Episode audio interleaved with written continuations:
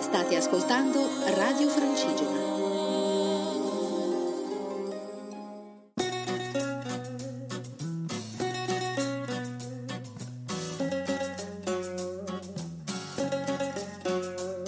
Camminare, camminare senza fretta d'arrivare, camminare, camminare per il gusto di partire.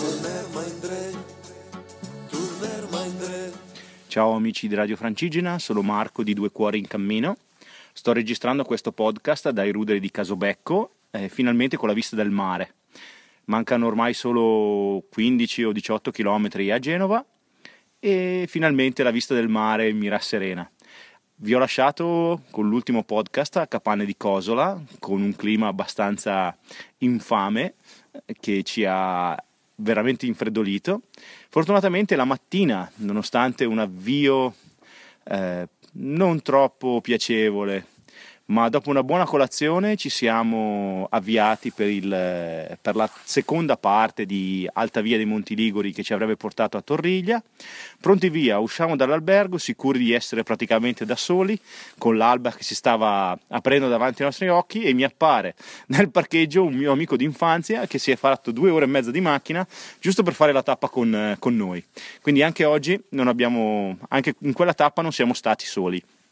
Siamo partiti con eh, meno 7, vento fortissimo che per fortuna eh, ora delle 11 ha spazzato via le nuvole e ci ha regalato un panorama stupendo. Eh, ci hanno spiegato che il termine corretto qui in Liguria è galaverna, cioè strana, quello strano fenomeno per cui c'è il ghiaccio appeso ai rami delle piante è dannoso per le piante perché rovina i rami, ma è spettacolare per, eh, per il panorama. Interi costoni eh, di alberi eh, senza foglie ma ricoperti di ghiaccio, camminare sui sentieri coperti, sembrava neve, in realtà era il ghiaccio che era caduto dagli alberi.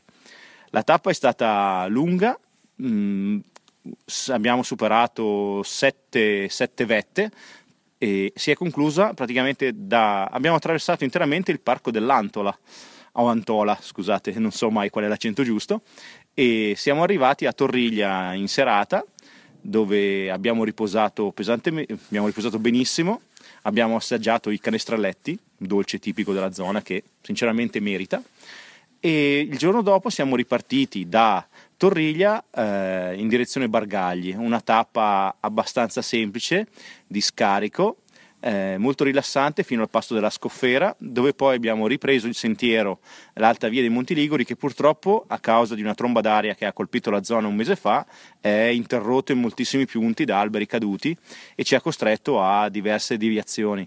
Inoltre era anche il periodo in cui c'era la battuta di caccia al cinghiale, quindi eh, siamo dovuti uscire dal sentiero mentre i cacciatori cercavano i cinghiali. Per fortuna, grazie al fischietto appeso allo zaino, eh, siamo arrivati incolumi fino a Bargagli, dove siamo stati ospiti della sede di Croce Rossa, da cui siamo partiti e ripartiti stamattina. Eh, stamattina siamo partiti di buona lena alle sette e mezza, eh, abbiamo cominciato a, la salita verso Sant'Alberto per poi prendere la strada della Resa e in questo momento che attraversa Pannesi e in questo momento eh, siamo sulla strada del Monte Fasce che poi scende fino al quartiere Apparizione di Genova.